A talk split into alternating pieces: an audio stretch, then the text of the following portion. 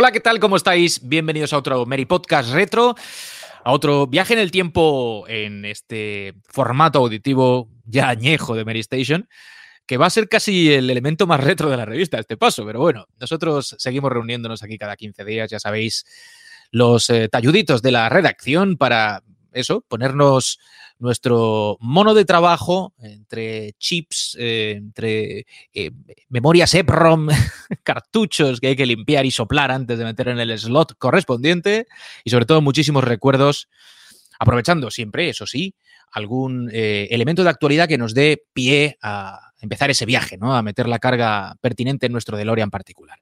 Frank, ¿cómo estás, tío? Muy buenas, Juan. Siempre dijimos que el retro acabaría dominándolo todo. Y de momento parece que domina por lo menos nuestro podcast. Porque la parte, yo creo que la parte de actualidad que supuestamente íbamos a hacer nosotros, creo que ha pasado a la, historia. O por lo menos no recuerdo la última vez que hablamos de algo de. Bueno, en su día hablamos de Street of Raid 4 y fue más bien una excusa de hablar de, la saga. Así que, en fin. Eh, la cabra tira el monte. Y yo creo que mientras no, no, no, nosotros estemos a gusto y nuestros oyentes estén a gusto, que creo que lo están, y si no, que nos lo digan en los comentarios, ya sea en YouTube, Vox o donde sea, eh, pues mira, pues es una excusa para juntarse, para hablar de cosas que nos gustan. Y en definitiva para, para pasar un buen rato que nos sigue haciendo bastante falta. A ver, que mira si será cierto esto que dices, de que la cabra tira al monte, que hoy, eh, bueno, no sabíamos muy bien de qué, no es que no supiésemos de qué hablar, teníamos una idea, estamos dando vueltas y hemos dicho, si Street of Rage 4 ya está ahí, ¿por qué no volvemos a cogerlo como excusa para? Y sobre eso, sobre eso hoy el programa. O sea, que es que al final, tío, nos hace falta poco, ¿no? Sí, con un enfoque diferente, un poco diferente, vamos a intentarlo por lo, menos. Ya, ya prometemos que el tema de Vitenab lo dejaremos aparcado una, una temporada. Palabra, palabra de Boy Scout. Sí, yo no lo he dicho, pero efectivamente, además entiendo que si estáis escuchándonos ya habréis visto los textos ¿no? que, anuncian un poco el regreso del programa. Eh, volvemos al beat'em up, que es un género además eh, que nos encanta yo creo que a todos los que estamos hoy aquí, me imagino que a muchos de vosotros, pero como muy bien dices Fran, vamos a acercarnos a él pues desde otro punto de vista, desde ese otro lado eh, en el que tantos juegos hubo que normalmente no se citan cuando se repasa el género, porque lo normal es irse a los exitosos y tal, a los que nos marcaron de alguna forma más. Entonces, bueno, por hacer justicia con esos otros, que son muchos y que a lo mejor hoy tampoco van a aparecer todos, pero seguramente sí muchos de los que tenéis en mente, digo, hacemos este, este podcast. Mote, ¿cómo estás? Pues bien, eh, es curioso. Primero has hecho una referencia a esos, esos cartuchos que hay, que hay que soplar antes de insertar en su correspondiente slot. Yo he captado esa referencia, Juan. Eh, bien, te he visto eso, eso, que hay que limpiar y soplar antes de insertar en su correspondiente slot. Eso lo he visto yo en una, en una, página, en fin, es igual. Y, después es muy jodido estar en un programa con Relaño y decir, es que no teníamos nada de qué hablar. No pasa nada, pones a Relaño y ya está, y haces el podcast solo. O sea, simplemente le dejas ahí yo soy historias y le dices, oye, Relaño, del público le dices, oye, Relaño, ¿qué opinas de este juego que imita Motor Storm?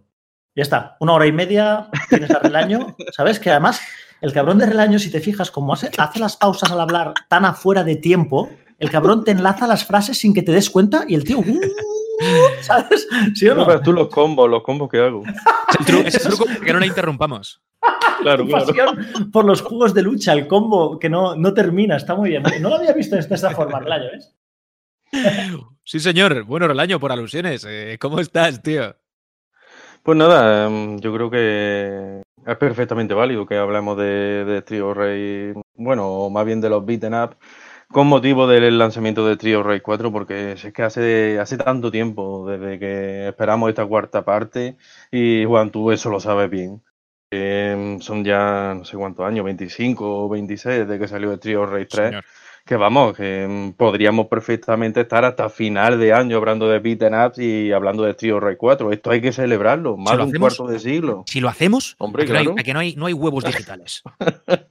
yo me lanzo, ¿eh? yo me lanzo.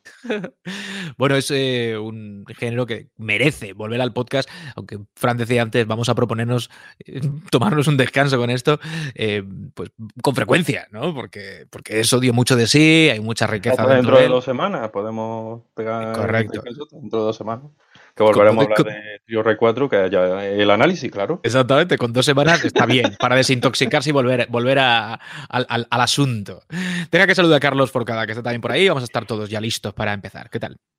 Muy buena, pues nada, yo qué voy a decir, si yo en realidad hubo unos cuantos años que, yo creo que jugaba más beat'em up que juegos de lucha en recreativa y hasta en consola. O sea, que, por mí podemos estar hablando de beat'em up, pues no sé, cuatro o cinco semanas más y empezamos a hacer listas ahí de juegos que yo sé que a Motenai le gustan, así de estos oscuros que no, que no todo el mundo conoce. Pero bueno, a ver lo que hoy recordamos, que yo creo que ahí fuera de lo que era Capcom, que yo creo que era un poco la reina y bueno, y de algunas cosas puntuales, había también muchos juegos que tenían muchas cosas innovadoras y, oye, cada uno en su, en su aspecto, pero hay juegos por ahí muy buenos que yo espero que hoy los lo recuperemos un poquillo.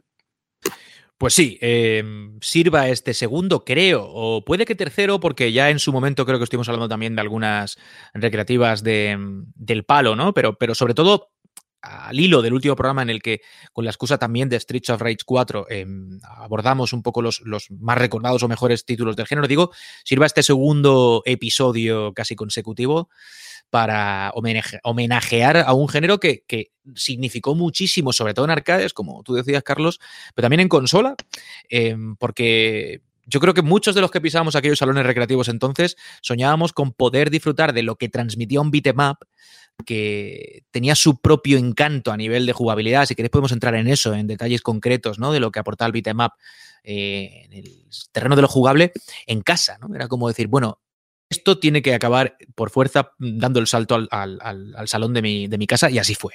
Así que tanto en recreativa, sobre todo, como también en, en, consola.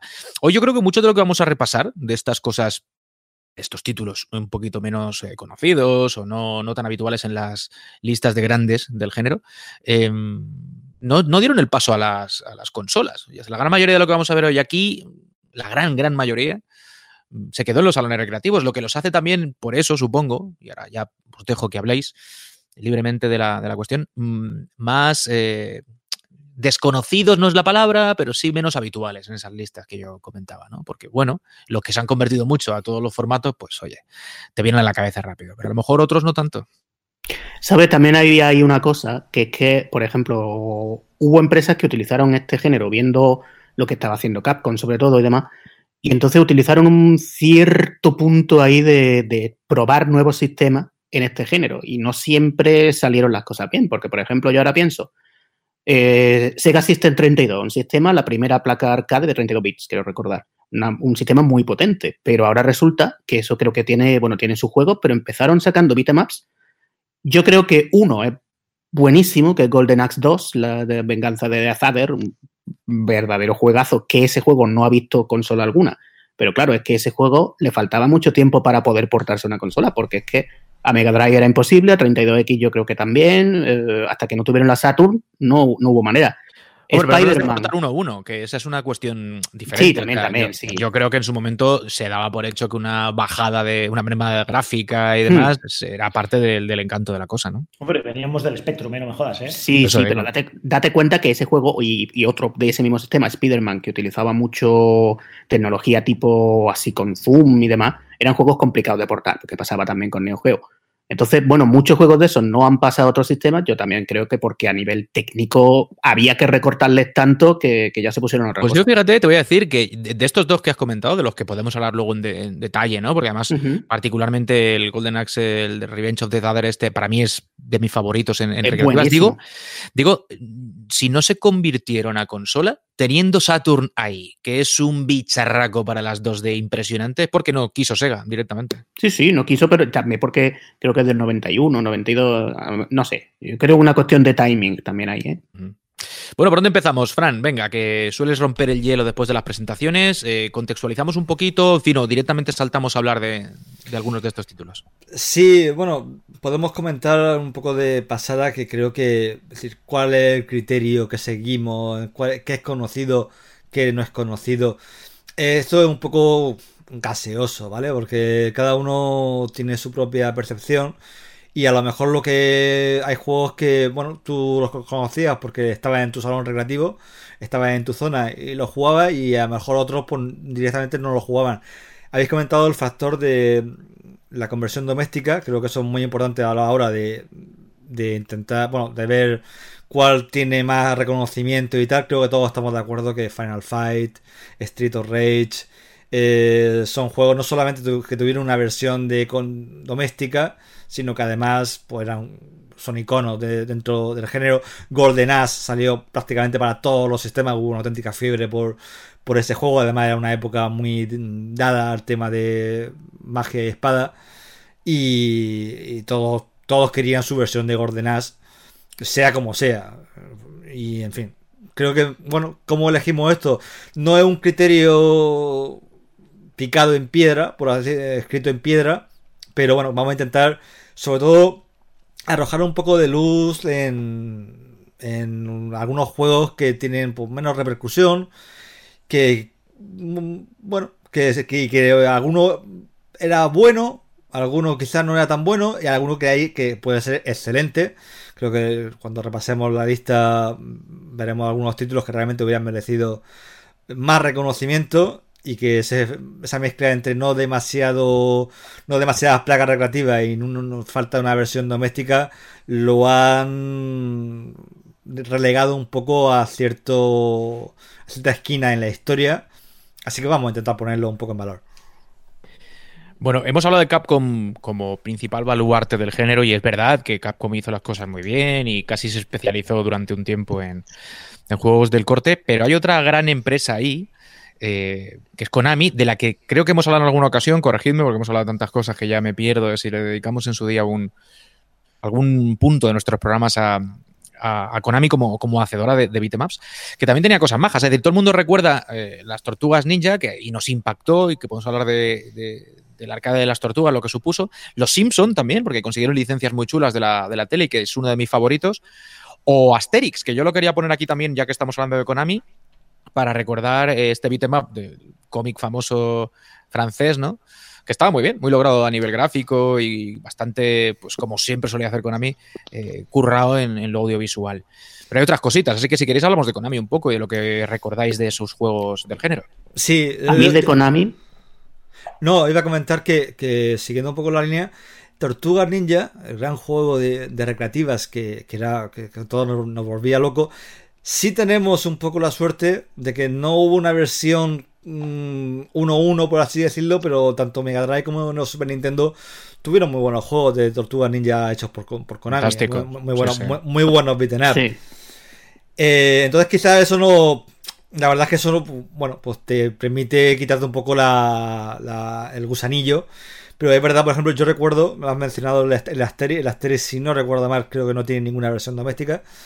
Eh, y es un juego espectacular. Yo lo, la, cantidad, sobre todo me, me, llamaba mucho la atención la cantidad de, expresiones y lo, lo, bien animado que estaba. Siempre solían estar muy bien animados los juegos de Konami, pero yo creo que Asteris estaba especialmente bien dotado en cuanto a animación, en cuanto a gestos, cómo saltaban los cascos de los romanos. Eh, tenía. Estaba muy, muy conseguido, muy, muy detallado, mucha atención al detalle. Era un juego realmente muy, muy llamativo. Aunque yo lo que veía un poco en general, por hablar así, estoy hablando muy en general, ¿no? Pero en, en los juegos de Konami Beat'em Mm, pensando en lo que habíamos visto en Final Fight y en lo que habíamos visto ya antes, eh, es como que jugaban mucho a que visualmente eran fantásticos, porque todo lo que habéis dicho, tanto los Simpsons como las Tortugas Ninja, como por supuesto Vendetta y todas estas cosas, se veían genial. Pero luego, a nivel de jugabilidad, parece como que iban, yo creo que voluntariamente en muchos casos iban a, cosas que no eran tan complejas, que iban a cosas más desenfadadas que a lo mejor juegos de Capcom que desde el principio tenían su salto y patada, pero ahora si salto y disparo para abajo tengo otro movimiento, que eran técnicamente complicados, un poquillo más complicados, ¿no?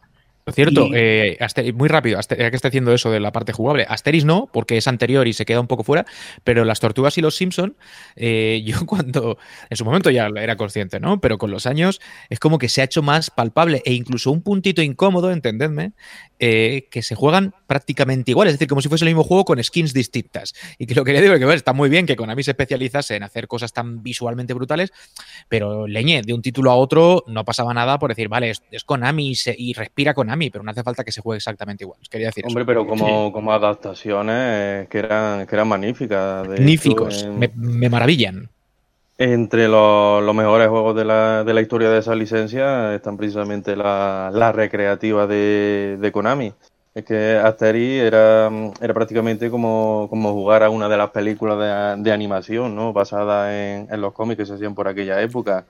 Los Simpsons, eh, lo mismo, captaba, captaba perfectamente eh, todo, a, todo aquel mito ¿no? que hubo con los Simpsons, con las primeras temporadas, que, que digamos ahí donde de dónde le viene la fama por la que ha vivido durante ya más de 30 años, ¿no? Y, y la tortuga ninja lo mismo, ya va, con la fiebre de la tortuga a plena ebullición a, a finales de los 80, encontrarnos con, con, ese, con ese arcade, eh, pues nos volvíamos, nos volvíamos locos. Y sí, es verdad que jugablemente no, no estaban tan perfeccionados como los, como pudieran estar los beat'em de casco, pero, pero oye, que eran, eran puro espectáculo.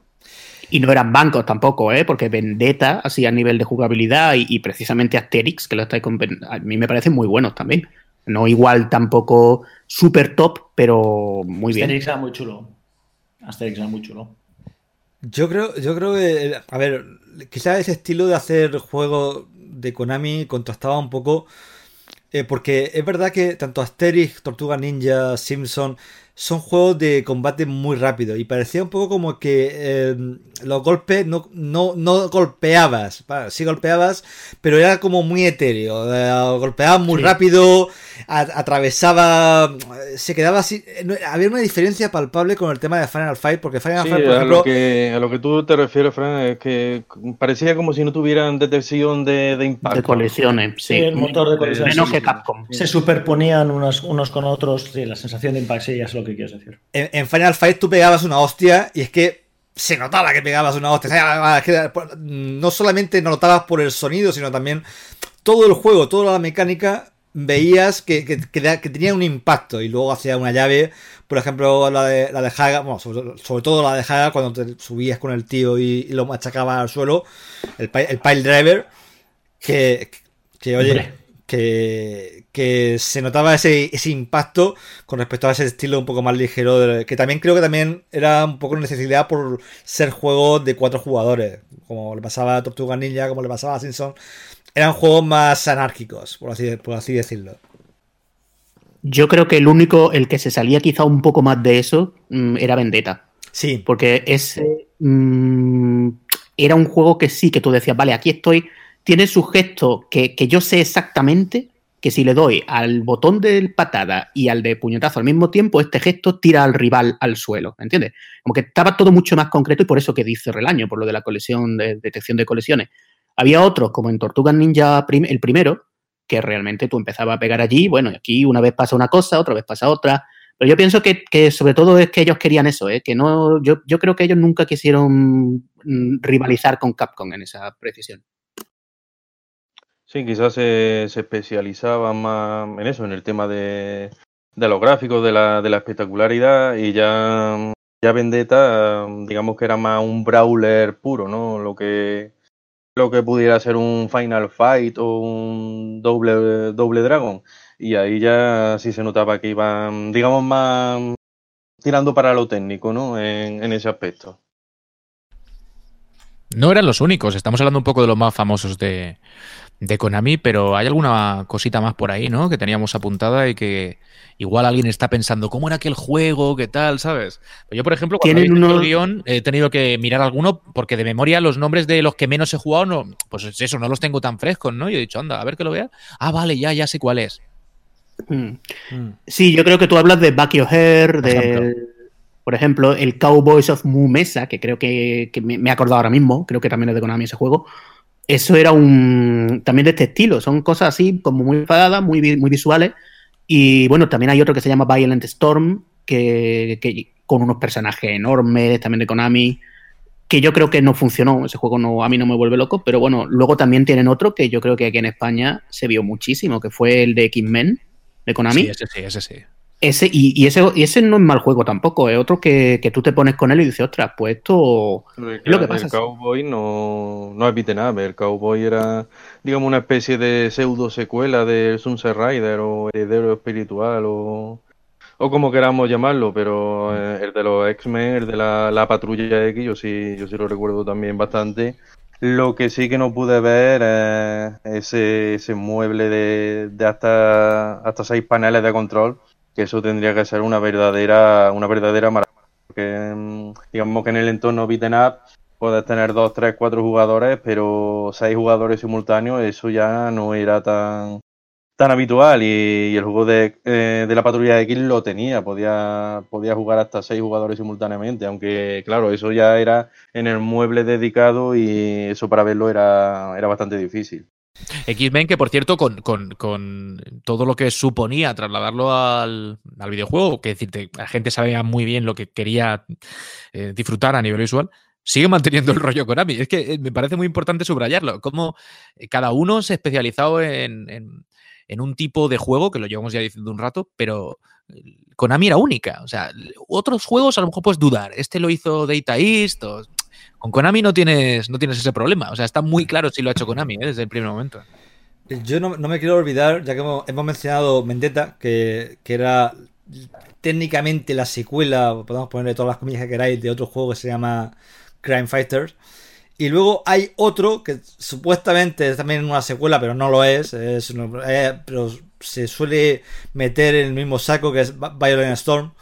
Sí. Que, es un, que es un juego que está muy muy bien también. ¿eh? Y, y, es diferente un poco de esta línea de juegos que hemos mencionado de Konami, de, de bueno, de Tortuga Ninja, Simpson, X-Men, etcétera. Violent Storm no, este, no, es un juego que, que, que, y no, no tuvo conversión doméstica. Eh, la distribución en recreativa no fue más, modest, más, modesta. Yo por lo menos no recuerdo verlo, haberlo visto en mi zona. Y... Yo creo que lo vi, pero solo una vez, el Violent Storm. Una vez nada más. Yo sí lo vi también y, y, bueno, no sé, lo he jugado después y tampoco me ha gustado tanto. Ya lo comenté antes que a mí no, no me volvió loco, pero bueno, a ver, es que en esto también son juegos que, que otra cosa que tiene este género es que como saliéndote de, lo, de, los, de los top 10, que pueden ser los de Capcom, los Streets of Rage y demás, te pueden causar sensaciones muy diferentes, porque hay juegos que a una persona le encanta, pero de nivel culto, y otro que dice, pues a mí este no me vuelve tan loco. Es que eso también. Una, Forca, mucho, ¿eh? una cosa, un beatmap tiene que estar muy mal hecho. muy mal hecho para que jugado con, con, un compañero no te lo pases bien.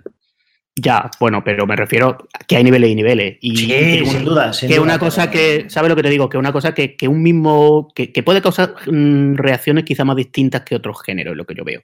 Y lo de jugar con otro compañero, por supuesto, hombre, eso es que eso está claro. Que además, como eran juegos que estaban pensados para ser mmm, cortitos, ¿no? Eran juegos que estaban pensados no para tirarte 14 horas jugando al, al beatmap, sino que son juegos que a lo mejor jugados en de una sentada que, pueden, que pueden durar 40 minutos. A lo mejor Streets of Rage dura sí. más, ¿no? Porque 40 minutos, una hora y algo, sí. Sí, se concebía, porque los de consola ya, a lo mejor ya, pero sí, 45. Pues ya te digo, muy malo tiene que ser para que. Yo he jugado bastantes y algunos de ellos no, muy buenos, y aún así depende con quién los juegues, pues mira, oye, si te los pasas de una sentada y al día y a dormir, que son, ¿sabes? No, no, no. Son muy disfrutables. Es un género que mm, mantiene, si por poco bien hecho que esté, mantiene la jugabilidad intacta incluso a día de hoy y por lo tanto, mm, ya te digo, yo no, no, estoy seguro de que haya evolucionado muchísimo en, en, en, 30 años, pero es que es muy difícil mejorar algo que funciona de base. No, no, sí. no, sé, es como. Pero se ha transformado en otras cosas. Es como si juegas, yo qué sé, tío. Es como. El otro día hablaba con un amigo sobre Punk. No, es que Punk, eh, claro, es que le podrías. Sí, le puedes poner muchas cosas a Punk, pero es que Punk funciona solo. No, no, necesita nada. Lo juegas hace 20 años o lo juegas hoy y no hay ninguna diferencia. Te, lo pasas bien igual, primer día. Entonces, este tipo de género, pues sobrevive porque es. Porque de bases funciona. Bueno, eh, Konami, como primera de las compañías que hemos decidido incluir ¿no? en este repaso, pero hay otras, otras también míticas que tuvieron sus eh, variados títulos dentro del género, por mucho que algunos destaquen más que otros. Hablamos de Sega, por ejemplo, de la que Carlos hablaba hace un ratito, eh, destacando System 32, pero yo, por romper el hielo con, con Sega, quiero hablar de, el que yo llamaba Dynamite Dux o Dynamite Ducks o como sea, aquel de los, de los patos pegando puñetazos, todo como muy caricaturesco, con Oh, ese, ese era muy grande. Cabezas de perro y tal. me flipaba. Año Tenía una música- 1988, musicote. System 16. Sí, tenía una música muy pegadiza. Juego que también llegó a los ordenadores domésticos y demás, y, y que era muy pues, entre- gracioso, por supuesto, pero sobre todo también muy adictivo. Hablamos del año 88, o sea, eh, es una época en la que ya había cosas, joder, casi legendarias dentro del género por ahí, ¿no? Sí, Llegó a Master de- System ese Dynamite Ducks, ¿eh? Yo creo que eso sí que tiene conversión por ahí. Bueno, Sega. Ahí alguna eh, que otra. pasamos pero más vamos- títulos de Sega, venga. Además de, además de eso, respecto a Sega, ya, ya habéis hablado de, del Golden Axe 2 de Recreativa, que, que eso es una auténtica pena que no, que no llegáramos a ver ninguna, ninguna conversión, porque las secuelas luego que salieron en Mega Drive, pues, pues dejaron más, más frío que calor, ¿no? Y, y ese Spider-Man, que, que de aquí invito a los oyentes a que, a que lo prueben, porque es un, es un verdadero, es un verdadero alucine, incluso a día de hoy, pues el juego luce, luce espectacular. Era, era lo bueno que tenía esa placa recreativa, ¿no? La Sega System 32, que mm, digamos que potencial poligonal no tenía ninguno, que eso fue lo, lo que hizo que tuviera una vida tan corta. Pero claro, eh, estaba especializada únicamente en las dos dimensiones y precisamente por eso, pues, pues era, era alucinante lo que podía lo que podía conseguir con, con- con ese hardware, a pesar de los pocos juegos que salieron para él. De, de- de todas maneras. Yo del eh, Golden Axe 2, sí, a ver, yo del Golden Axe 2, la verdad es que lo, que lo que me sorprende más es que en realidad era una secuela de un juego que, que había tenido una popularidad brutal y, y esta gente arriesgó ahí, porque bueno, metieron personajes que son súper locos, metieron ahí eh, esta- este personaje que era mitad centauro, no sé, era todo muy raro, luego muy contrastante la jugabilidad de, los, de todos los personajes y luego técnicamente tenía un nivel que eso, ese juego era un verdadero adelantado a su tiempo técnicamente en, en su año. Porque es que, mm, es que el tamaño de personaje, paleta de colores, ah, y otra cosa importante, que tenía mucho, mm, era un, era un sistema 2D, pero había heredado todo aquello de, de, la- de las placas secas Super Scaler, que eran efectos así que lindaban con el 3D, que eran cosas como el zoom de la Neo Geo. Y ese juego también jugaba muy, muy bien con eso. Y no sé, yo, yo es que realmente me parece el, el primero, yo lo pondría en el top 1 de los juegos olvidados injustamente, no ya de Sega, sino casi de primera mitad de los 90, ¿eh? Yo voy a comentar así como a modo, de anécdota- que el juego de Spider-Man, que sin quitarle ni, ni un ápice de razón a, a Relaño, a mí siempre me, ha dado rabia porque veía al personaje encorvado. No sé si le va bueno, lo, lo veré en pantalla. Si alguna, si alguna había jugado, pero verdad. tenía, la verdad que tenía Sí, algo. tenía un andar muy, muy raro. Fíjate, fíjate, las, tonterías que me acuerdo, pero mm, yo recuerdo que lo vi eh, y yo digo, ah, un juego, juego de Spider-Man, qué chulo. Y yo lo veía y decía, pero si, si Spider-Man está viejo, anda, anda como un viejo, ¿por qué anda, por qué anda como un viejo? Tengo, Y- ya se me- que ir, tío. Se me quitaron las ganas, se me quitaron las ganas de, de jugar. Eso en su, en su día. Pero no, es, es un gran juego, ¿eh? más allá de las tonterías de, de la adolescencia, eh, este- está, está muy bien. Ya que hablamos de, de up olvidado, y, y este también es de Sega System 32, pero, pero poca gente lo conoce, eh, el Arabian Fight. Yo este no, Oh. no lo llegué a ver en su día, solo lo jugué ya más nadie. adelante en emulador y, y también es un título excelente que, vamos, tiene todo- todos los elementos, ¿no? Que, que se ven también tanto en, en Golden Axe 2 como en como en Spider-Man, pero, pero claro, todo trasladado a, a los mitos a los mitos árabes, ¿no? Y, y también a un muy un muy buen- muy muy buen be- beaten up. Además, Y jugaba mucho con esos efectos que digo, ¿eh? Ese, ese que dice Relaño, el, el Arabian Fight, técnicamente es un juego muy sorprendente, ¿eh? De, de hecho, tenía un escalado que, que llamaba mucho la atención. Mm, De hecho, yo creo que era un escalado demasiado exagerado. Porque jugaba con la profundidad y en vez de, y digamos, la- normalmente cuando tú tienes profundidad en uno de estos juegos, pues más arriba, abajo, izquierda, derecha. Este también, pero era como que se acercaba mucho y crecía mucho el personaje y, y yo lo veía un pelín exagerado, aunque Arabian Night me gustaba mucho. De hecho, yo sí lo jugué en un, No me acuerdo exactamente de dónde fue. Sé que fue en un, parque de atracciones, algo así muy, muy tocho. Pero me, flipaba el tema de las magias. Porque tenía un sistema. Tenía. Cuando lanzaba un hechizo, el personaje saltaba y se acercaba como la primera, primera persona con una secuencia animada y tal. Y era, era bastante espectacular. Tenía un, tenía un sistema de, de magia muy chulo. A mí realmente eh, siempre ha sido un poco una debilidad mía en los arcades. Todos los juegos que tuvieran un botón de magia y que estuviera chulo. Hablo, por ejemplo, de Shinobi, Shadow Dancer, Golden Axe. Eh, me, me llamaban mucho la atención. Eh, Oye, por cierto, Ahora que has dicho lo del Zumaco este que tenía el Arabian Fight, que a veces era bastante loco, sí que es verdad. Eh, ¿A vosotros nos pasa que los juegos, los beatemaps que tienen los personajes excesivamente grandes, y eso es una cosa que sobre todo se daba en la primera etapa ¿no? de, del género en algunos casos, no todas las empresas tiraron por ahí, ¿os, os gustan menos? Es decir, a mí cuando los personajes son muy tochos, me, molestan. Como que no, no termino de estar cómodo jugando con. lo, estuve, lo estuve hablando yo por Twitter hace, hace poco con, con un compadre y vamos, se puede decir que mm, yo prefiero sobre todo los beat'em aunque los personajes no sean tan grandes, pero que tengan escenarios más amplios, ¿no? Eh, lo que pueden meter más, más enemigos, tienen más área de visualización, como que parece que, mm, que no sé, que controlan mejor eh, el entorno, ¿no? Que con un beat'em up en el que sí, es, puede verse mucho más espectacular, con unos, unos personajes que te ocupan casi media pantalla pero a la hora de, la verdad, claro, ahí lo que, la zona de visión que tiene es mucho más, más reducida y eso también tiene su desventaja.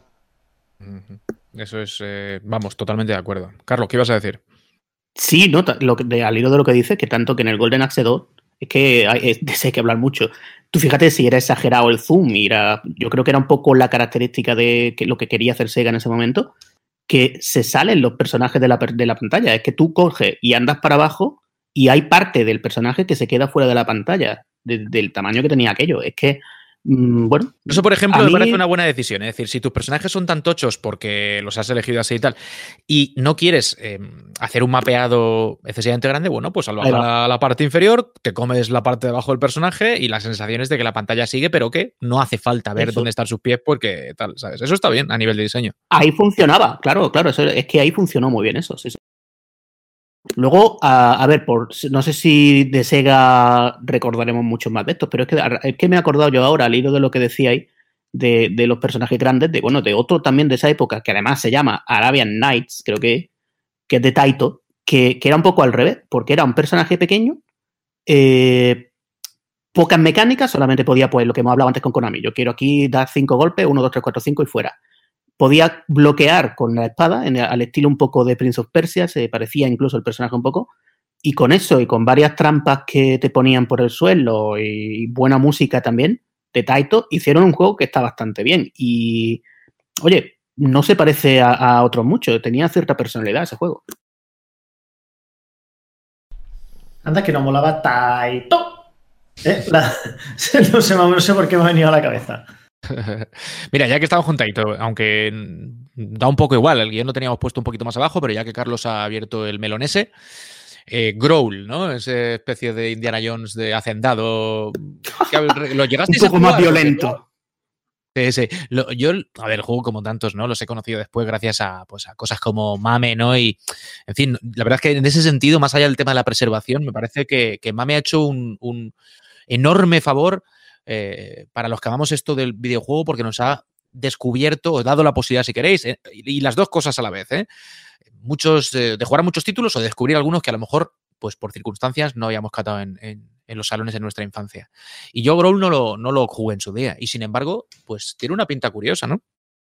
A ver, yo Growl sí lo jugué y, y, es de estos que al principio digo que como que dice, mira, mucha gente que yo conozco que le gusta mucho lo del retro y demás y no le gusta nada y a mí me parece un juego bastante bueno. Un, juego que tenía cierto scroll en varias direcciones por ahí, que tenía también a nivel de utilizar armas, me parece que hacía un, uso de las armas bastante chulo, que tenía ahí lanzagranadas, no sé qué, no sé cuánto, muchas cosas que, que sí, que te la habían hecho en otro juego, pero que la utilizaba bien. Luego también tenía musicote, por cierto, claro, yo me fijaba ya en eso, pero que yo lo veo un juego bastante buenecillo Y creo que ese sí que lo han reeditado en alguna, en alguna colección de esta, porque Taito sí que se ha preocupado de estas En cosas. Play 2, en uno de los recopilatorios, con seguridad está. Eso lo, Sí. lo recuerdo. Eh, a mí me suena que está en alguno.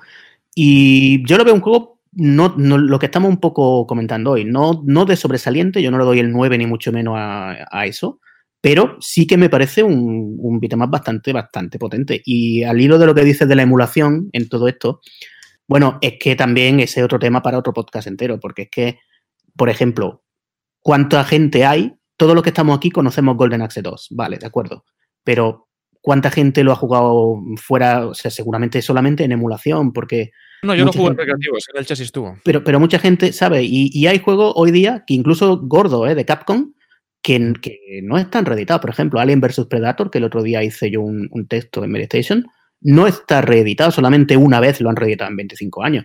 Son cosas que, que, oye, que la emulación está haciendo un papel que es totalmente crucial. Eso y sí. además, luego, como se, se añade otro, otra cosa importante, y es que cuando las, muchas empresas como Taito, como Capcom, como Konami, cuando No se ponen a hacer es que me Sí, ha pero es hecho- que, me, es que me ha molado, me ha molado.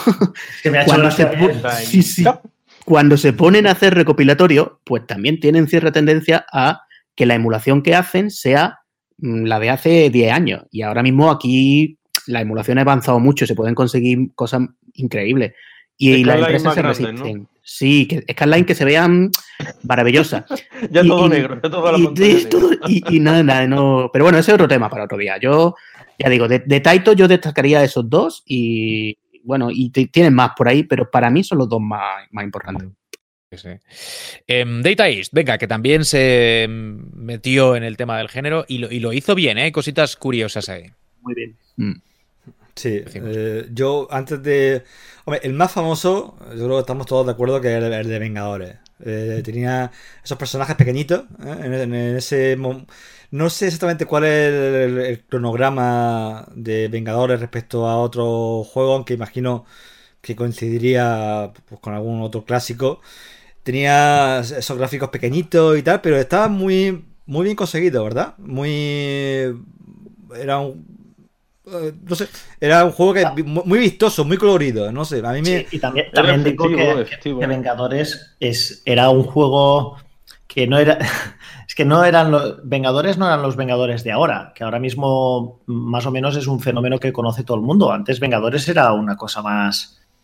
mu- mucho menos. Bueno, un Eh, bueno, era- Era más nicho. Era más Antes nicho. lo, lo conocíamos los que leíamos los cómics. Corre, en fin. Y ya está. Y, y ya está. Y fuera de ahí nadie. ¿eh? Nadie más. Y que, que está muy bien, ¿eh? Que se haya ampliado el, el espectro de la gente que. O sea, habrá gente que se habrá metido en los cómics a raíz de las películas y todo eso. A mí me gusta mucho Juegos Vengadores. Creo que representaba. Pues bastante. No sé, bastante bien los iconos de cada. Sí, tenía O sea, además eh, onomatopeyas y cositas que te hacían, pues eso, estar.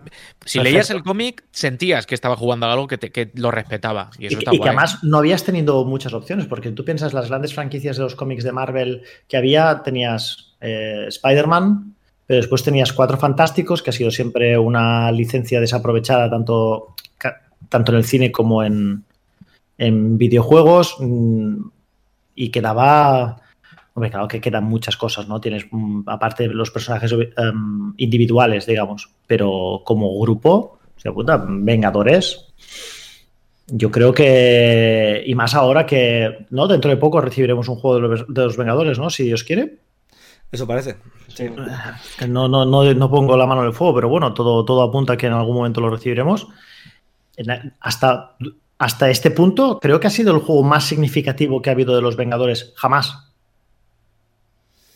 Pues sí, se puede decir que, que sí, porque tampoco es que los Vengadores como grupo hayan tenido mucha presencia dentro de, del mundo de los, de los videojuegos. Ya, ya los superhéroes por, por separado sí puedan encontrar más títulos, pero como grupo en sí, pues poco más se puede, se puede pescar aparte de este título. A mí de, de Avengers lo que me gustaba más que, bueno, dentro de que era un juego en su momento top, este juego tenía un par de fases de shoot 'em up por ahí que la verdad es que a mí me gustaron bastante porque era como que te, te- cambiaban un poco el ritmo, eh, tenían también un boss fight por ahí en, modo shoot 'em up que estaba bastante bien conseguido.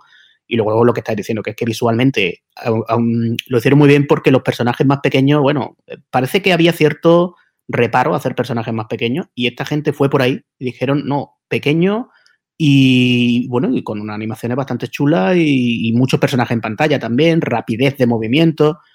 Yo lo veo un auténtico referencia del género, la verdad. Oye, un popular opinion, ahora que estás diciendo aquí el tema de, la inclusión de un par de fases de shoot em up. Mm, ¿Alguno comparte, aunque sea un poco, la opinión de que un título hace esto de forma tan descarada? Ya sé que hay muchos ejemplos de mitos en los que pasa, ¿no? pero a mí me molesta un poco. O sea, me gusta decir, guay, varía el desarrollo, pero de repente, vale, estoy jugando un beatmap y me metes ahí una, una fase de shoot'em. No digo que sea el caso que igual está muy bien llevado y tal, pero hay, hay veces en, en, que no tienen, en clásicos hablo, ¿no? De sobre todo recreativas, en que no tiene nada que ver. O sea, de repente hay una fase que es, es otro juego, incluso a nivel estético. Y es como, ¿por qué cojones habéis hecho esto? O sea, si estoy jugando un beatmap, pues mantenerlo todo el rato. O sea, intentad ser originales dentro de la estructura de, del género al que, eh, pues es, pertenece al juego o el que habéis elegido, ¿no? Es como, bueno, y aquí vamos a tener una fase de shoot em up y dos fases después, una de puzzle y después, ¿sabes? O sea, hay, a veces pasa y es que me molesta, me da mucha rabia. O sea, Juan, que el, el Street Wonder tú no, no eres fan, ¿no? No, no he dicho eso. He dicho que me molesta que lo hayan hecho así, aunque luego el juego quede bien. O sea, es como. No sé explicarlo. Es una sensación, ya te digo, muy personal y por eso he dicho, en popular opinión, porque sé que eso eh, arrastra al saco a muchos títulos, como ese, por ejemplo, y otros, ¿vale? Y después porque en el fondo a mí estos títulos me gustan. Pero pienso siempre que es una especie de ensalada ahí extraña de, a nivel de desarrollo que no es necesaria. Es decir, hay beatemaps que lo son del principio hasta el final. Hablamos de beatemaps pues porque es el tema que hoy toca, ¿no? Y no ha habido necesidad de hacer experimentos. No sé, no sé. Igual es una cosa que me pasa a mí solo y seré raro. Pues ya está, ya lo he dicho. No, me parece, muy razonable y muy, normal. Si tú quieres jugar a un beat'em up de repente te ponen una fase de plataforma, a mí, a mí me ha pasado. Sobre todo, nos salimos un poco del tema, pero por ejemplo, algún Devil May Cry que ha tenido fases así eh, en plan climas con el jefe que parecía eso, el Panzer Dragón, pues a mí no me han hecho mucha gracia. Digo, no sé, no entiendo, entiendo por qué lo hace, porque le da variedad y es un momento icónico y le da algo diferente, pero bueno no, a mí personalmente no, son cosas que no, me cuesta que salgan bien, la verdad. Eh, lo tienen que vender bien, ¿eh? Ni, ni era, que vender bien. Ni era autómata, ni era autómata sí que, sí que se lo compré, fíjate. Fíjate por, fíjate por, por dónde. Y, eh, pero bueno, no sé. Porque por conceptualmente, tío, y aparte, en, en, hoy en día es como mucho más fácil eh, lanzarte algo así. Y, y, luego Nier me da la sensación de que conceptualmente desde el punto de partida tú sabías a lo que te enfrentabas y no había sorpresa. Decir, vale, esto es el juego y el juego juega, valga la redundancia, a mezclar eh, un montón de, géneros y, y, lo hace muy bien siempre, ¿no? Pero hablo sobre todo entonces, es que era hasta cierto punto habitual. Es decir, si nos ponemos a pensar, seguro que sacamos una lista maja de títulos de un género que luego en la fase 3 te metían otro pues ibas eh, pegando tiros lateralmente con plataformas y de repente era un juego de tiros al más puro estilo cabal. Y dices, vale, pues bien, sigo pegando tiros, pero yo está santo de qué. O sea, no sé, estéticamente muchas veces rompían también la continuidad, que lo quería decir. Y seguro que algún oyente dirá, tienes razón, y otros muchos dirán, ¿qué dice este? Que se calle. Pues ya está. A ver, hay un juego, precisamente, era lo que está diciendo Juan, y que estábamos hablando de Data East, que es Robocop 2, que era un poco de ese estilo, que te cambiaba ahora, te hago. Por ejemplo, un frontal. Pero mira, vale, claro, claro. correcto, pero Robocop no, no, cambiaba el juego. O sea, lo que te hacía es que de repente se abría el fondo, por decir así, y el, y el muñeco, eh, una torsión ahí un tanto forzada, pues disparaba hacia atrás. Vale. Pero, ¿sabes? No? Estéticamente, por lo menos había una continuidad, por ejemplo. No sé. Yo qué sé, tío. Oye, Night, Night Slashers, Data East también. ¿Qué pasa con este? Este está guapo, ¿eh? Ese está muy, muy chulo, ¿eh? Tenía, además tenía un estilazo y el ambiente era muy diferente, los personajes molaban mucho, no había mucho, generalmente el género se centraba un poco en, malot, en malos callejeros, bandas y cosas así, la verdad, o, era fantasía pura y dura. Y este no, este era cazavampiros, monstruos y cosas así. Y con un sistema de máscaras también muy, muy chulo. Eh, era un gran juego. Otro, otro juego que realmente hubiera merecido conversión doméstica, que si no recuerdo mal no la hubo, al menos que sea en algún compilatorio posterior.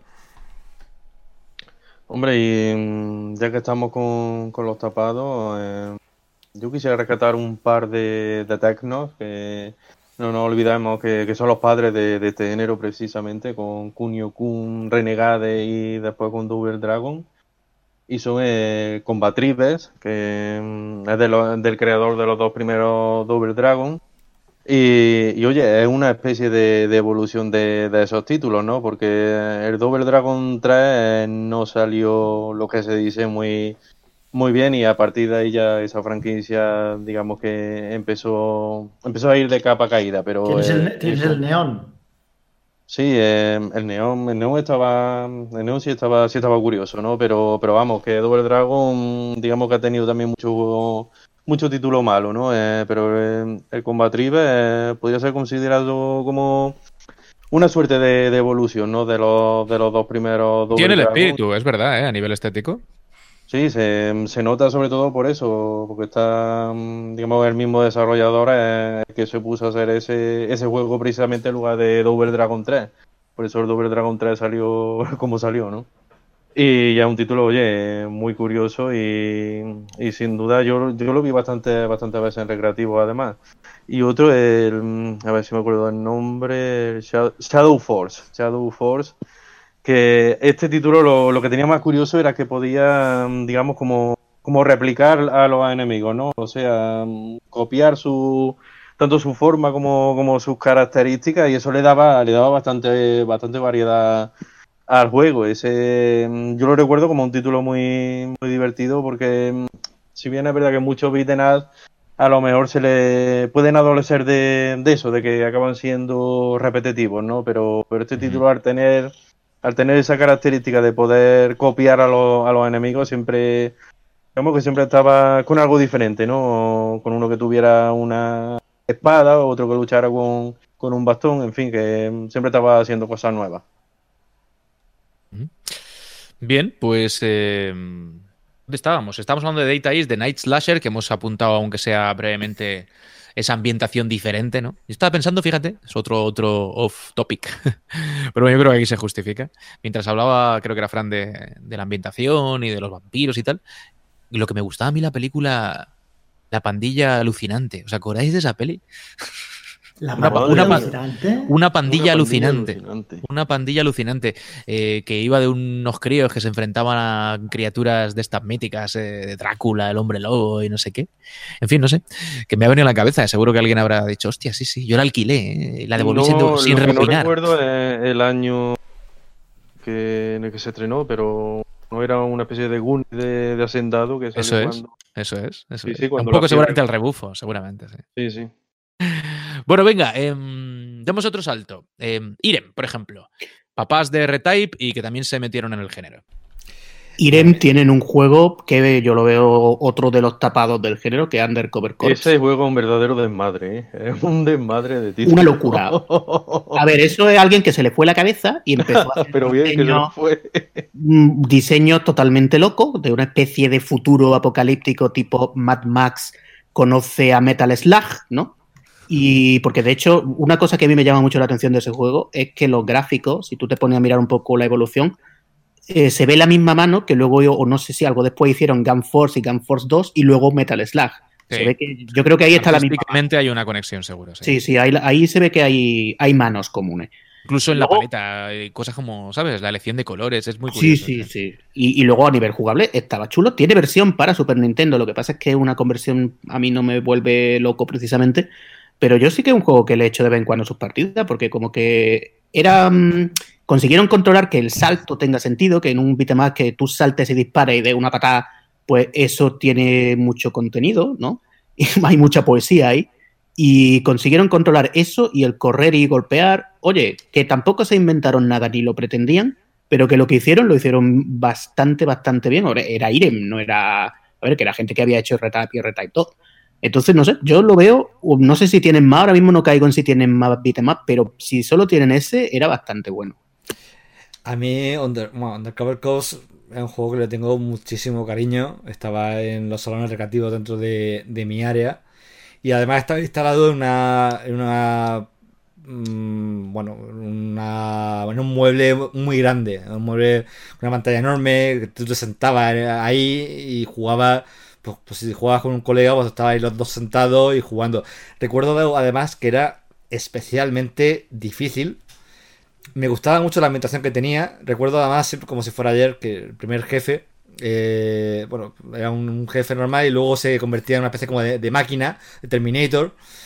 Era un Terminator loco, sí, sí. Y la curiosidad es que tenía, había en el fondo de la pantalla una prensa hidráulica. Entonces, si tú conseguías mm, dejar al jefe en la prensa justamente cuando cayera, pues directamente ganaba el combate. Por supuesto, si tú te quedabas en, en la zona, pues morías tú. Pero, pero me llamó mucho, me llamaba mucho la atención lo crudo y, la ambientación general. Porque es una cosa que me, siempre. Ya lo hemos comentado un poco de pasada aquí en este programa.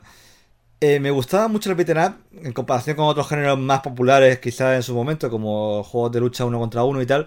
Me gustaba porque había un mundo, había, pasaba fase y veía como los mejores juegos tenían como la sensación de que estaba, bueno, no, no mucha, obviamente, no estamos hablando de un GTA ni nada de eso, pero sí que veías como que había una evolución, había un mundo, cada fase tenía sus diferentes, su evolución ibas pasando de un lado a otro.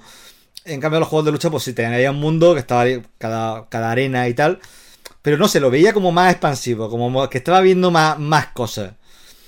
Y como detalle, además, Undercover, que ya he comentado que es un juego muy difícil, tengo recuerdo que un muy buen amigo mío se, en su día fue con un montón de dinero junto con otro, con otro colega, porque se le metió entre oreja y oreja que tenían que pasarse ese juego.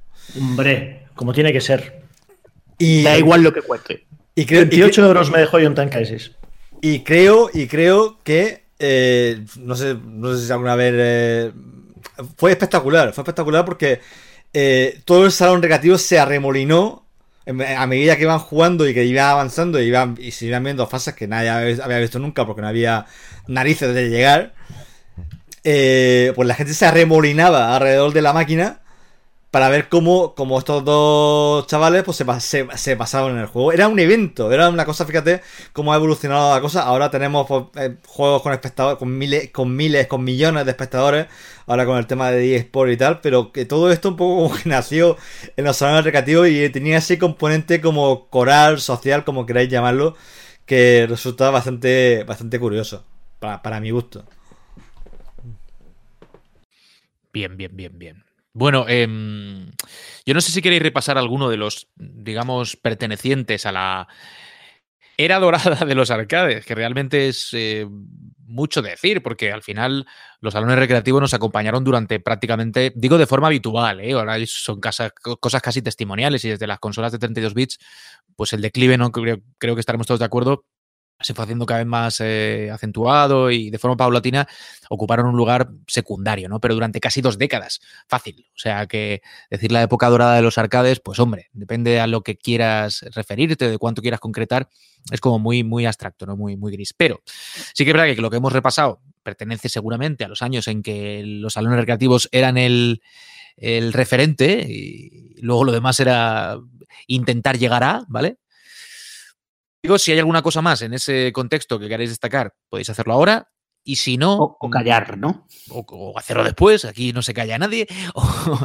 O, si queréis. Yo, tengo uno, me lo voy a dejar para después. Yo luego me despediré recomendando. Además, ahora haremos preguntas sobre vuestros favoritos y a lo mejor es un momento para destacar algo que no hayamos. Habréis hecho mal, porque eso significa que los calláis como perrillas para. yo me he callado uno, me he callado uno. Para que no, no te lo chafe luego, pero bueno. no, no, porque lo. Antes de acabar la década de los 90, digo, hubo otro eh, juego curioso, porque digo, ya aparece en un momento un poco tardío, pero que de alguna forma fue un intento, ¿no? Por reflotar un género que había tenido ya seguramente sus, sus, años más, más laureados y más notables atrás. Hablamos de Knights of Valor de esta empresa IGS y, un juego curioso también a nivel estético, con un montón de personajes eh, que elegir. En fin, ¿qué decimos al respecto? ¿Lo jugasteis en su día también o qué? Yo en su día no, no, tuve el honor, la verdad, pero sí que es verdad que, luego me ha parecido, más, que Knights of Valor, que es una saga con muchos títulos y que ha llegado incluso a Play. un montonazo. Última entrega Hay una versión para Play 4.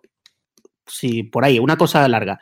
Pero yo creo que hay una cosa que sí que yo le, doy crédito como fan que soy de, de, bueno, que a mí me ha gustado el retro ya en el año 99, eh, es que yo creo que esa gente intentó con el Polygame Master este, el sistema que sacaron que, era una especie de intento de hacer una nueva Neo Geo.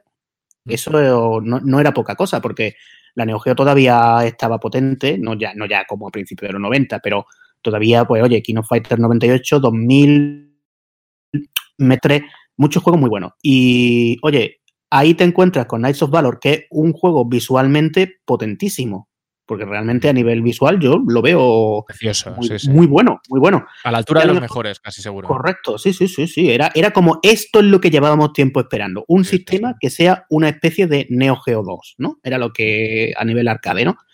Y lo intentaron, lo intentaron también con Demon Front, que es una especie de Metal Slug de esa gente. Y lo que pasa es que a nivel jugable, pues está bien, está chulo, pero tampoco te levanta totalmente del asiento. Yo creo que intentaron sobre todo parecerse un poco a nivel de jugabilidad a Dungeons and Dragons en cómo manejaba algunos ítems. Estaba bien, pero, pero ninguno de ellos es una auténtica. O sea, no, es un Dungeons and Dragons, es lo que me pasa a mí con esa saga. Oye, estaremos de acuerdo, ahora que dices eso, en que eh, es un género muy sota, caballo y rey en lo, en lo básico, ¿vale? Es decir, el yo contra el barrio responde a un esquema bastante sencillo y sin embargo qué difícil, por lo que decías tú ahora, es eh, hacerle el fine tune, ¿no? el fine tune este, o sea, digamos, atinar con el detalle eh, decisivo que va a hacer que tu juego destaque a bien. Es decir, este es un juego que perdurará y que se recordará. Es decir, hay muchos y a lo mejor en eso también ha tenido que ver el hecho de que digamos que muchos de los títulos que hoy están en este programa lo están precisamente porque no dieron ese paso más allá de lo que era la, base de lo que se esperaba un beat'em Es decir, no había nada que los hiciese especialmente eh, atractivos en lo jugable. Hombre, sí, mm, también digamos que no, tenían licencias conocidas. O también. pero muchos hicieron, hicieron también títulos grandes sin, sin licencias conocidas, ¿no? Sí, pero claro, si era, por ejemplo, una Capcom o una, una Konami, pues ya estaba en, estado de gracia por aquella época, pues no te hacían falta licencias para, para acabar pariendo auténticos juegazos, ¿no? Pero esos títulos sí hemos hablado de ellos aquí y muchos incluso podrían codearse con, con los grandes títulos de, de Capcom, ¿no? Los, grandes vitenas de, de, antaño, pero mm, es que eso puede que, sea porque no tuvieron una distribución tan grande o porque, mm, digamos, acabaron mm, acabaron, digamos, olvidándose con, con, el paso del tiempo, ¿no? En lugar de, de quedar en el, en el, recuerdo de la memoria de, de aquellos que lo, que lo jugaron, también porque era, digamos, un género eh, no tan extenso como, como muchos pensamos, ¿no? Eh, surgió, digamos, tuvo su, eh, su pico de popularidad a finales de los 80 y a principios de los 90, pero ¿qué pasa? Que a principios de los 90 también llegó Street Fighter 2 y ahí ya, digamos, uno contra uno, se, se comieron casi, casi toda la, la tostada, aunque siguieron lanzándose grandes beaten con el paso de los años pero ya no fue ni mucho menos lo mismo, ¿no? Digamos que la popularidad, mm, los juegos de masa pasaron, pasaron eso, o sea, los juegos de, de lucha uno contra uno, los Street Fighter, Mortal Kombat, eh, Virtua Fighter y, of Fighter, vamos, y tantos otros. Sí, sí, sí, es así. Eh, bueno, Knights of Valor, como seguramente última estación dentro del género, al menos en su concepción inicial, es decir, con, con gráficos en 2D preciosistas, si queréis, o muy detallados, ¿no? Con escenarios también a la altura, enemigos, bla, bla, bla, bla.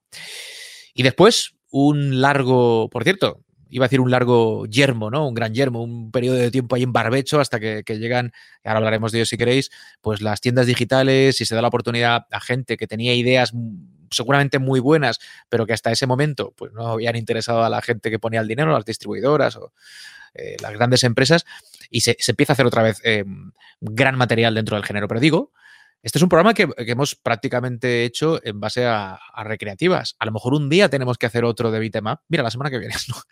Y hablar de los beat'em up que solo estuvieron en, en sistemas domésticos. Beat'em up solo de consola de 32 bits. Pues, por ejemplo, o, o, de 16 y lo metemos ahí también. O, mira, podemos hacer varios programas. Si es que todos son ideas. ¿eh? Ya, sí, lo que yo digo, hasta final de año podemos estar así perfectamente. si Fran no te El año del beat'em up. Venga, pues eh, saltamos, ¿no? Si queréis, y, y, nos acercamos un poquito más en el tiempo para repasar algunos que han intentado, yo creo que con éxito en muchos casos, eh, poner al género de nuevo en boca de, de muchos y del, del jugador, oye, oye, ¿te imaginas, jugador más, más viejo y más joven también. ¿Qué pasa, Mote? ¿Te imaginas, Juan? No sé, tener a alguien que hubiese jugado al Street of Rage 4. ¿Sabes? Para que nos comentara. ¿Te imaginas lo que molaría eso? No Eso sé, estaría tío. muy bien, sí, sí. O sea, imagínate Estaría poder genial, tener eh. en un programa, ¿sabes? Como este, genial. estar hablando de beatemaps, ¿sabes? Y, y tener a alguien que hubiese jugado a Street of Rage 4 y que te pueda decir, hostia, pues bien o no tan bien o tal, tío. ¿No crees tú que daría un, un toque de calidad, tío? O, o un No. extra, ¿no? Ojalá siempre tuviésemos. intentar aporta. con alguien así, ¿no? Mira que calla, ¿eh? Lleva ya Ojalá rato callando, ¿eh? Ojalá lo tuviésemos. No, a ver, si, si lo tuviésemos, que yo no lo sé. A ver, te lo digo para, Es como contextualizar, hipótesis. Caso hipotético de que lo para tuviéramos. contextualizar, quiero decir, estamos hablando de beatemaps y ahora tú sueltas esta frase, ¿no? Ahora, ¿sabes? Quiero decir, esto estaba muy bien hace unos años, pero imagínate, ¿sabes? Lo guapo que sería. Que yo no digo que vaya a ser el caso, pero sería guapísimo. Vendría súper a cuento. Bueno, yo no, no quiero decir nada, pero vendría muy a cuento si hubiera alguien A ver, aquí, aquí me pasa que estoy. Dos estoy días, ¿no? Faltan esto- dos días ya, ¿no? Eh, Claro, el problema es que estoy, esto es como el gato de Soringer, eh, o como, como se pronuncia, disculpadme.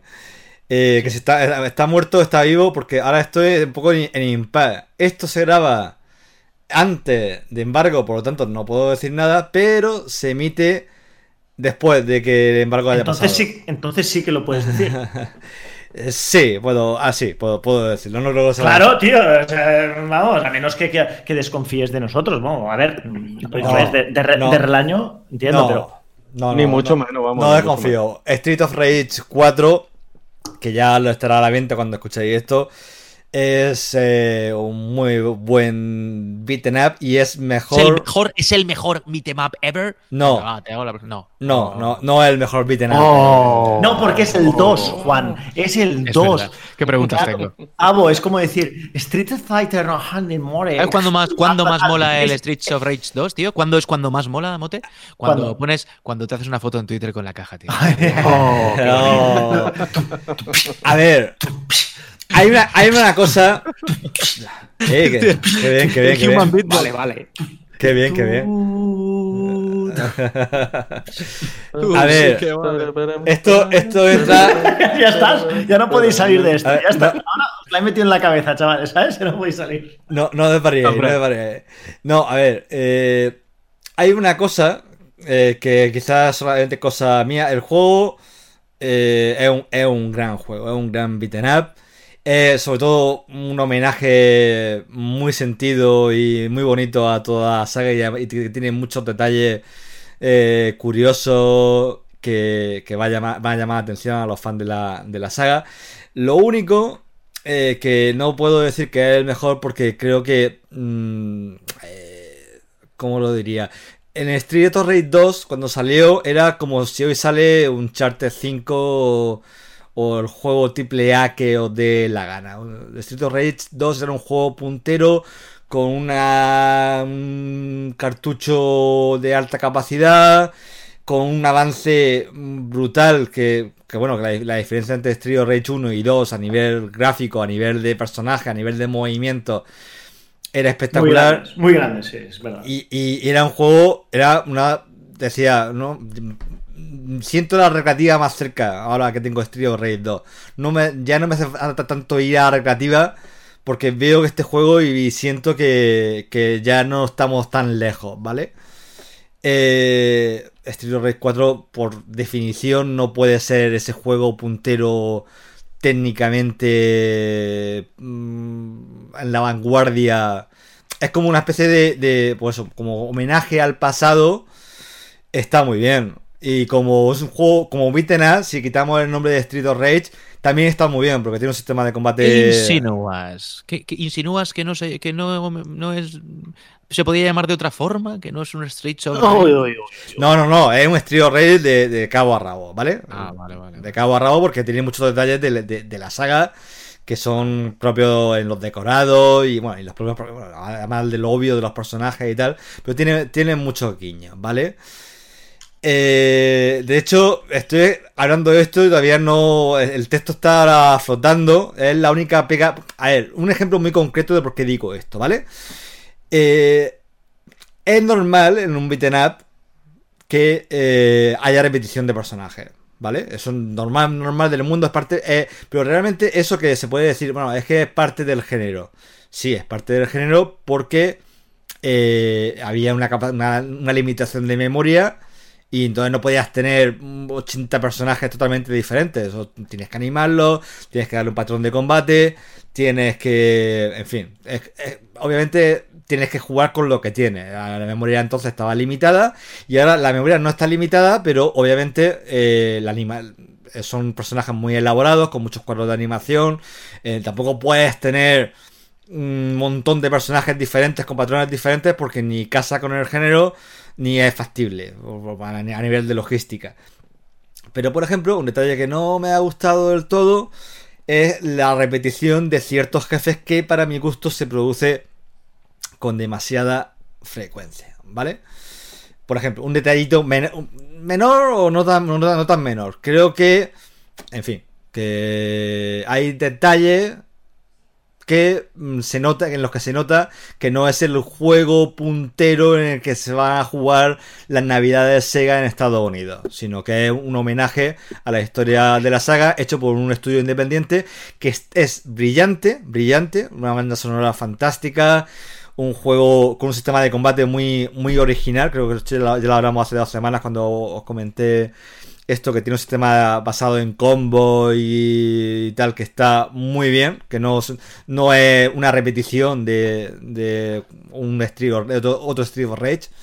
Creo que todos los fans de la saga lo van a disfrutar muchísimo, solo que tengo, pues, me hubiera quizá con más presupuesto en otro contexto, en el que obviamente ya no puede moverse, hubiera Saturn. sido otra cosa. Sí, por ejemplo, imagínate que sale que, que, en vez de mi, Mistara, todo vuelve Mistara y tal, por la. Bueno, no, no, eso es de Cascon, perdona.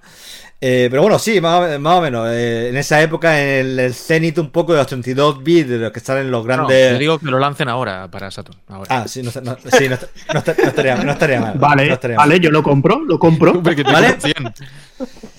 Ah, sí. Me hago una casa con, con los juegos.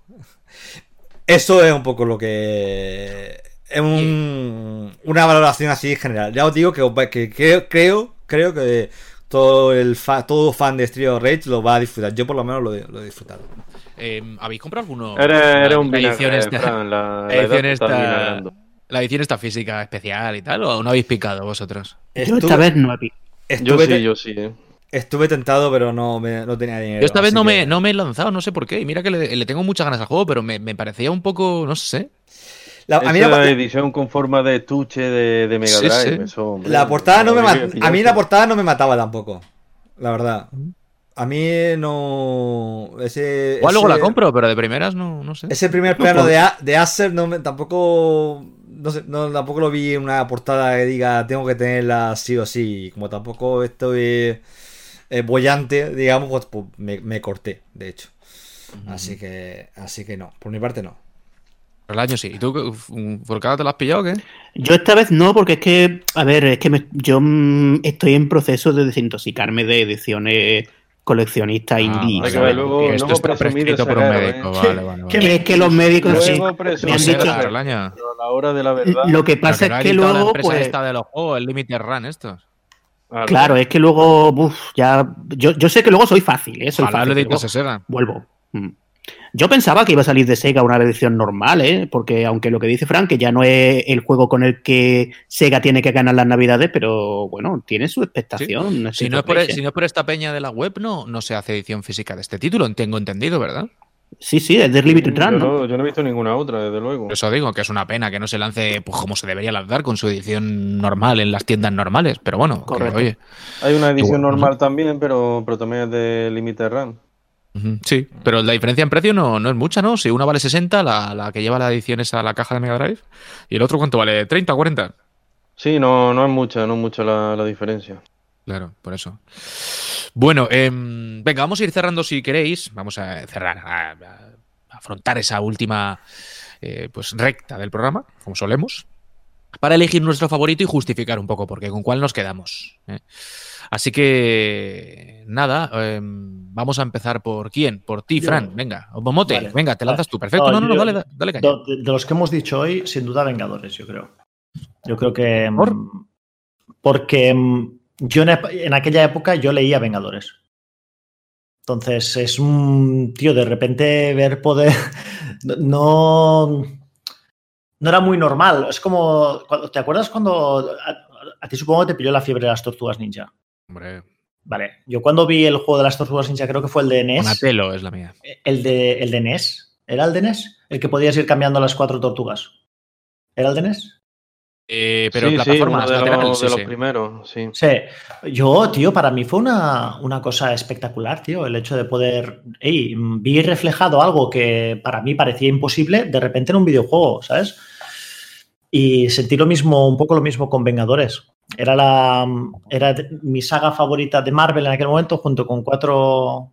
Mi, mi- mi- saga, mi, mi línea eh, favorita de Marvel junto con 4F y Spider-Man y de repente poder jugar a un juego de Vengadores pues me pareció me pareció brutal me pareció brutal y de hecho es una solamente este factor nostálgico es el que me llama de del nuevo juego que va a salir ahora que a medida que he ido viendo cosas no me han ido no me han ido entusiasmando tanto pero joder es que son los Vengadores tío sabes es, mm, llama mucho a pesar de al margen de las películas eh o sea que, que a mí mm, a mí me han gustado las películas pero al margen de las películas, es como decir, hostia, tío, no sé, sale un juego del Señor de los Anillos previo a las películas, pues también le hubiese prestado muchísima atención, ¿no? Sí, sí, sí. A ver, eh, venga, Relaño, dinos tú cuál es tu favorito. ¿Con cuál te quedarías de estos de hoy, ¿no? De la remesa un poco más tapadilla.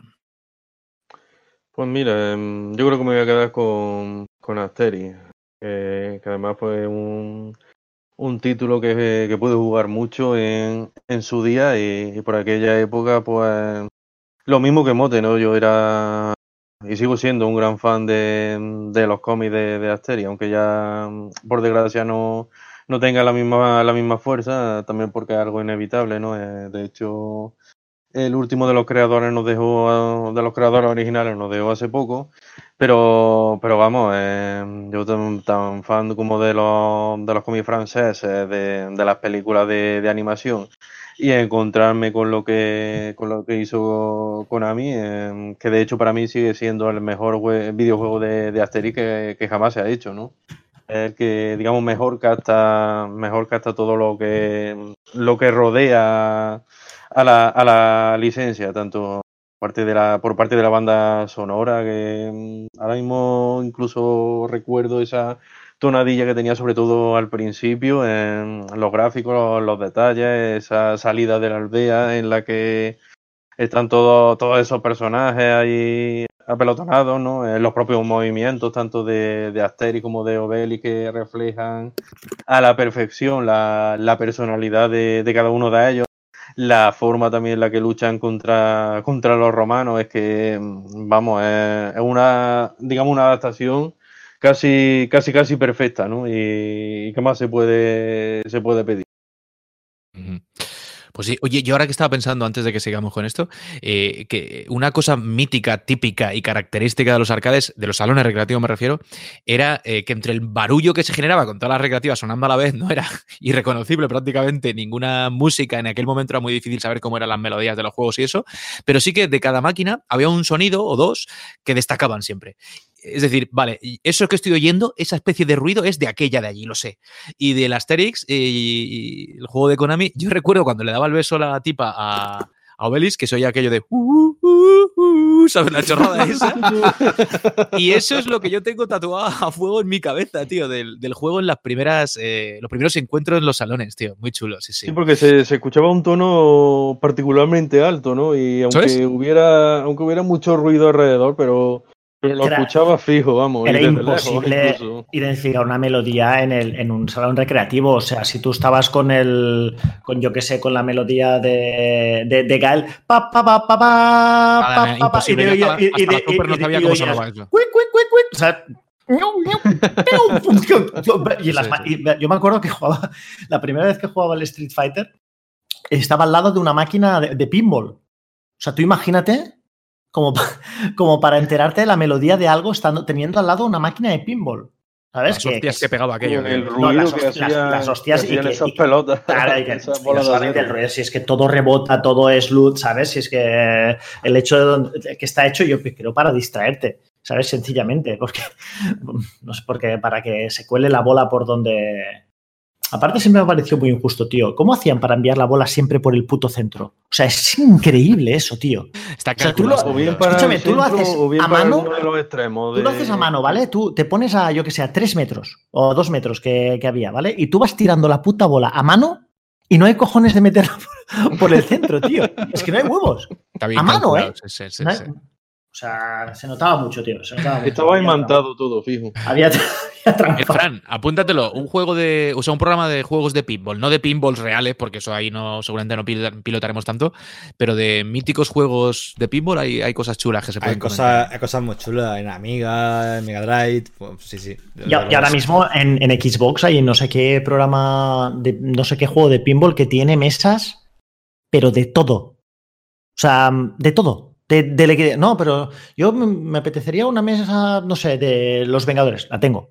Me apetecería una mesa del Fari, mm, la tengo. ¿sabes? Me apetece una mesa de Operación Triunfo, pero mezclado con supervivientes. No, no, no, lo tengo, lo tengo. ¿Sabes? Hay de todo, tío. O sea, hay mesas de todo, tío. Increíble. Sí, sí, E sí. incluso los, los pinball, los pinball clásicos, yo al menos los jugaba también mucho porque estuvieron conviviendo junto a los videojuegos hasta, hasta prácticamente hasta que se cerraron los, los salones recreativos. eh. por ejemplo, quien no ha jugado al pinball de, de Indiana Jones, ese que era uno de los, de los más míticos, vamos, que había. Es, es el de Star Wars, está muy guapo. También hay cosas muy chulas. ¿eh? Venga, a ver, Fran, ¿cuál es tu favorito? Uf, pues es que estoy pensando y la verdad es que pensaba que cuando, cuando planteamos el programa pensé, digo, bueno, eh, no sé si nos dará... eh, esperemos que no, nos, que no nos quedemos sin, juegos que, de los que hablar y al final nos pasa como siempre, que no hemos quedado cortos. De hecho, hay unos juegos que yo tenía un poco en mente y no, no hemos podido ni, ni mencionar. Así que mm, eh, voy a quedarme, en vez de decir uno de los que hemos dicho, voy a decir uno de los que no hemos dicho. De los varios que no hemos dicho. Por ejemplo, Sengoku 3. Sengoku 3, que lo mencionamos un poco de pasada también en el último programa, en el que repasamos los 30 años de, Neo Geo.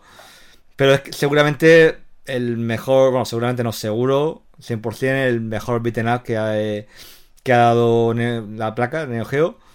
Eh, Es un juego con una presentación, una banda sonora, eh, un sistema de combate muy, muy bueno.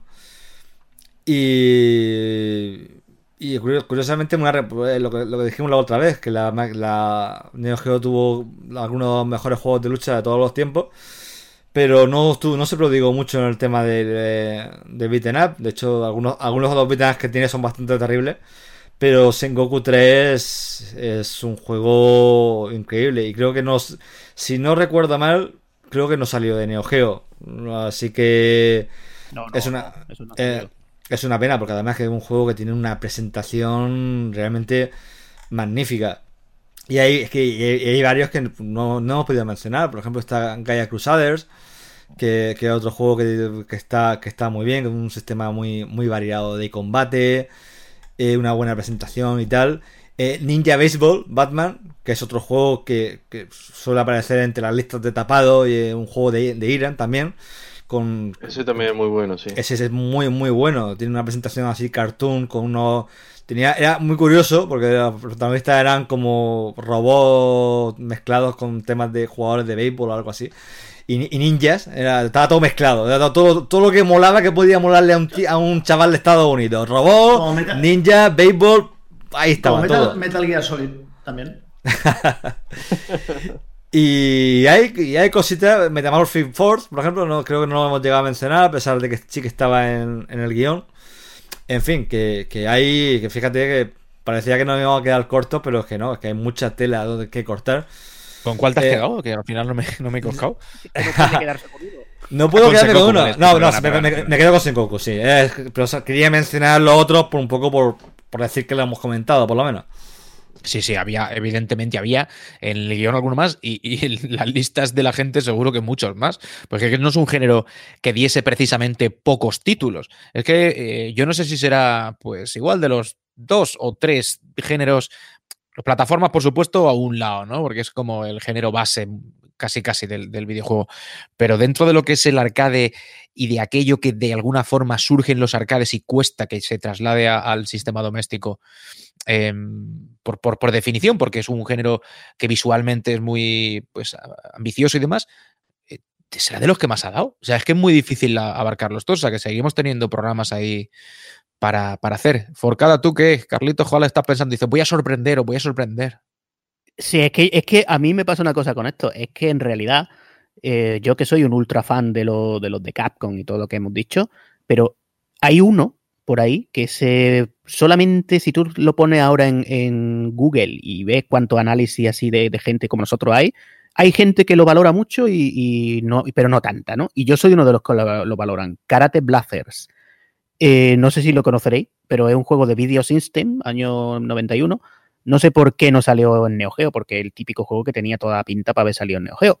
Pero era una especie de copia de Final Fight ultra descarada, en plan tamaño de los personajes un poco más pequeños, pero muy rápido, un juego rápido, donde no era que empieza a dar puñetazos 1, 2, 3, 4, 5, 6, 7, 8, no. Es tres golpes, rival al suelo, y te va saliendo gente a lo bestia. Y además, a mí, yo le tengo mucho, mucho precio a ese juego, aparte porque me parece objetivamente muy, muy bueno y un tapado. Porque me lo pasé con 25 pesetas en una recreativa. Yo creo que pudo ser el único juego de ese género que yo en un momento dado me lo pude pasar, porque, bueno, pues le dediqué su monedilla. Pero no sé, lo veo un juego buenísimo al nivel de lo mejor de esto. Aunque, hombre, objetivamente, posiblemente, si tuviera que decir, ¿cuál te parece el más solvente de todo? A lo mejor también diría Vengadores. Pero después, sin duda, Karate Blazer es un juego que yo recomiendo. Sí, a ver, eh, nos hemos dejado bastantes cosas por ahí, ¿no? Yo estaba pensando, por ejemplo, en, no sé si lo mencionamos el otro día con el tema de Neo Geo Mutation Nation, hay otro por ahí también que es, pues hasta cierto punto desconocido, ¿no? Que es eh, Legionario, el Legionnaire este, no sé si os suena, que también está por ahí eh, y es un arcade del 92 con una, pues una estética también un poco particular, que mezcla ahí como una, un rollo urbano con, con, elementos medio asiáticos y tal. Pero bueno, mi favorito realmente lo hemos mencionado. hoy no es que me quede con él, pero porque a mí, por ejemplo, me sería muy sencillo elegir a las tortugas ninja, por lo que me impactó el mueble original que trajeron a los recreativos de mi barrio. Eh, y, lo que era visualmente el título para alguien que venía a ver la serie y que, flipaba con todo el merchandising que se hizo y demás, ¿no? Pero me voy a quedar con, el Revenge of the Other de Sega. Primero porque yo soy súper fan de, Golden Axe, de Golden Axe. Me encanta la, franquicia, jugué mucho al 2 de Mega Drive, que también es otro juegazo. Y, a mí aquel juego, que yo como decía antes, sí que lo pude disfrutar en, Elche, lo trajeron a unos recreativos que en su época eran los más eh, famosos de, la ciudad, que se llaman Dum Dum, ¿vale? El ilicitano de la zona que nos esté escuchando lo reconocerá. Y, lo trajeron con un mueble enorme, con una de esas pantallas gigantes que ya se estilaban y tal, y era muy espectacular de jugar. Quiero recordar que tenía eh, los mandos con asientos, o sea, estamos hablando de uno de esos muebles.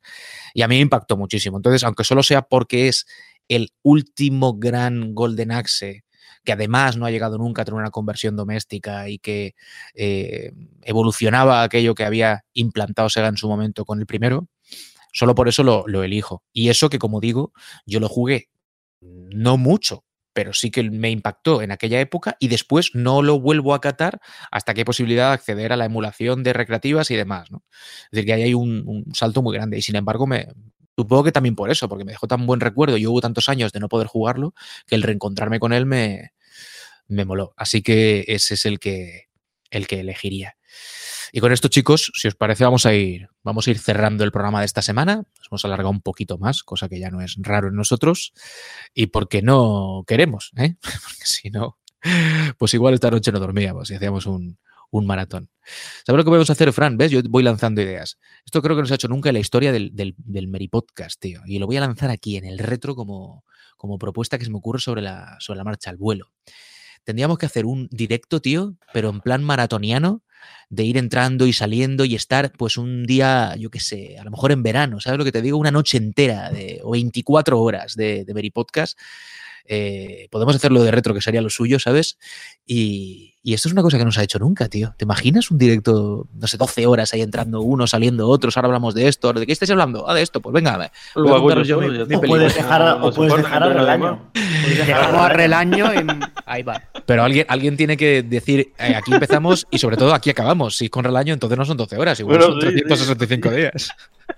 Si son relaños son 45.000 palabras. Él mide por palabras. doble, doble columna, ¿sabes? A mí, no, no, sería una locura, ¿eh? A, a, mí me gusta, a mí me gusta. ¿verdad? Lo, ¿Imaginas o qué? En verano que no estemos así como muy tal y digamos, venga, vamos a hacer una noche maratoniana de directo. Da igual que nos estén escuchando tres, los tres valientes que Pero estén si ahí. Tú, si, ¿tú ¿Qué dices, huevón? Si tú después te vas a escaquear como sea, oh, este tengo trabajo. He dicho entrando y saliendo, he dicho entrando sí, y saliendo. Esa es la saliendo. trampa. Sí, sí, claro. Sobre todo saliendo, ya verás. Vas a presentar, vas a presentar, ¿qué tal, chicos? Bueno, luego vuelvo y te vas a venir para la despedida, que nos conocemos, ¿sabes? Madre mía, qué cabrón. Qué, qué mal, qué mal. No, no, Entrando no, y saliendo. Me, me, me gusta. Tú, que- ponme, me, ponme un me- tema que me interese como este y verás como no me callo ni bajo el agua. me gusta, me gusta la idea. Me gusta la idea. Te lo, lo, lo evaluaremos cuando lleguen fechas más, tra- más tranquilas. Rumialo, rumialo, que esto es una cosa chula y podría ser una, una iniciativa bonita para hacer, pues yo que sé, una vez al año. Ya no tenemos presencial, ¿te acuerdas de aquello, de los Mm. presenciales? Sí, sí, me acuerdo. Sí, claro.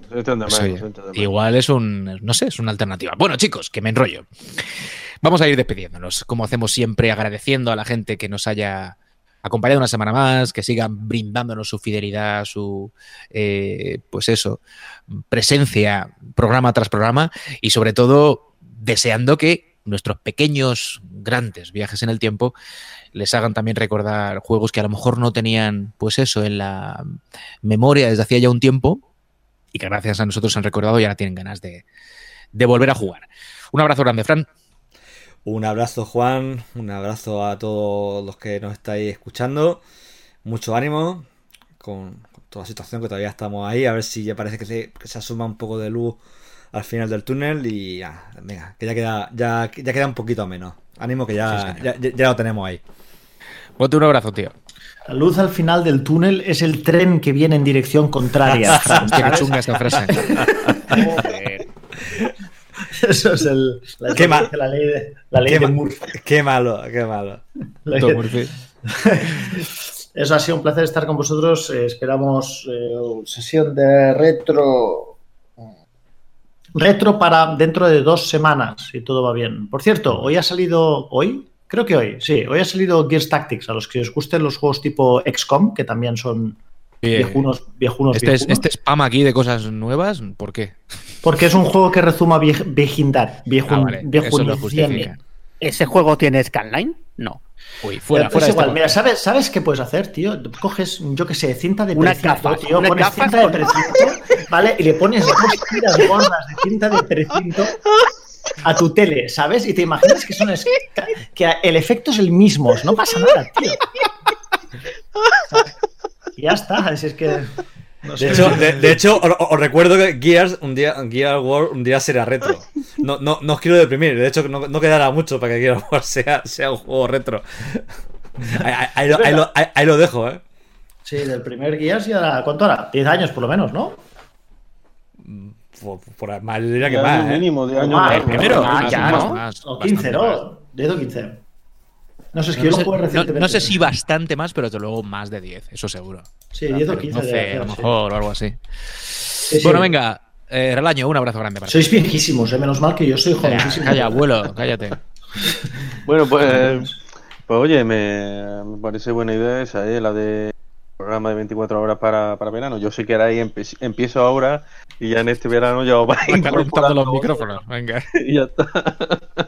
Y ahí, pues nada, si no, pues dentro de dos semanas nos vemos como siempre, para, para volver a hablar de, Vitenas, por, por supuesto. Imaginas, ahora el año empieza a hablar, ¿vale? Está, pues bueno, yo tal y cual, no sé qué, y entonces cortamos, ¿vale? Y dentro de dos semanas le damos aquí al play y él sigue, porque claro, tal. o sea, se ha tirado dos semanas ahí hablando él solo y nosotros lo reenganchamos, ya está. Pero, no, él no se, él pero no se luego- entera, ¿eh? Tú esto lo puedes hacer tranquilamente. El, tío, el pavo no se, no se entera. ¿Tú crees que mira el, el Discord mientras habla? que está funcionando.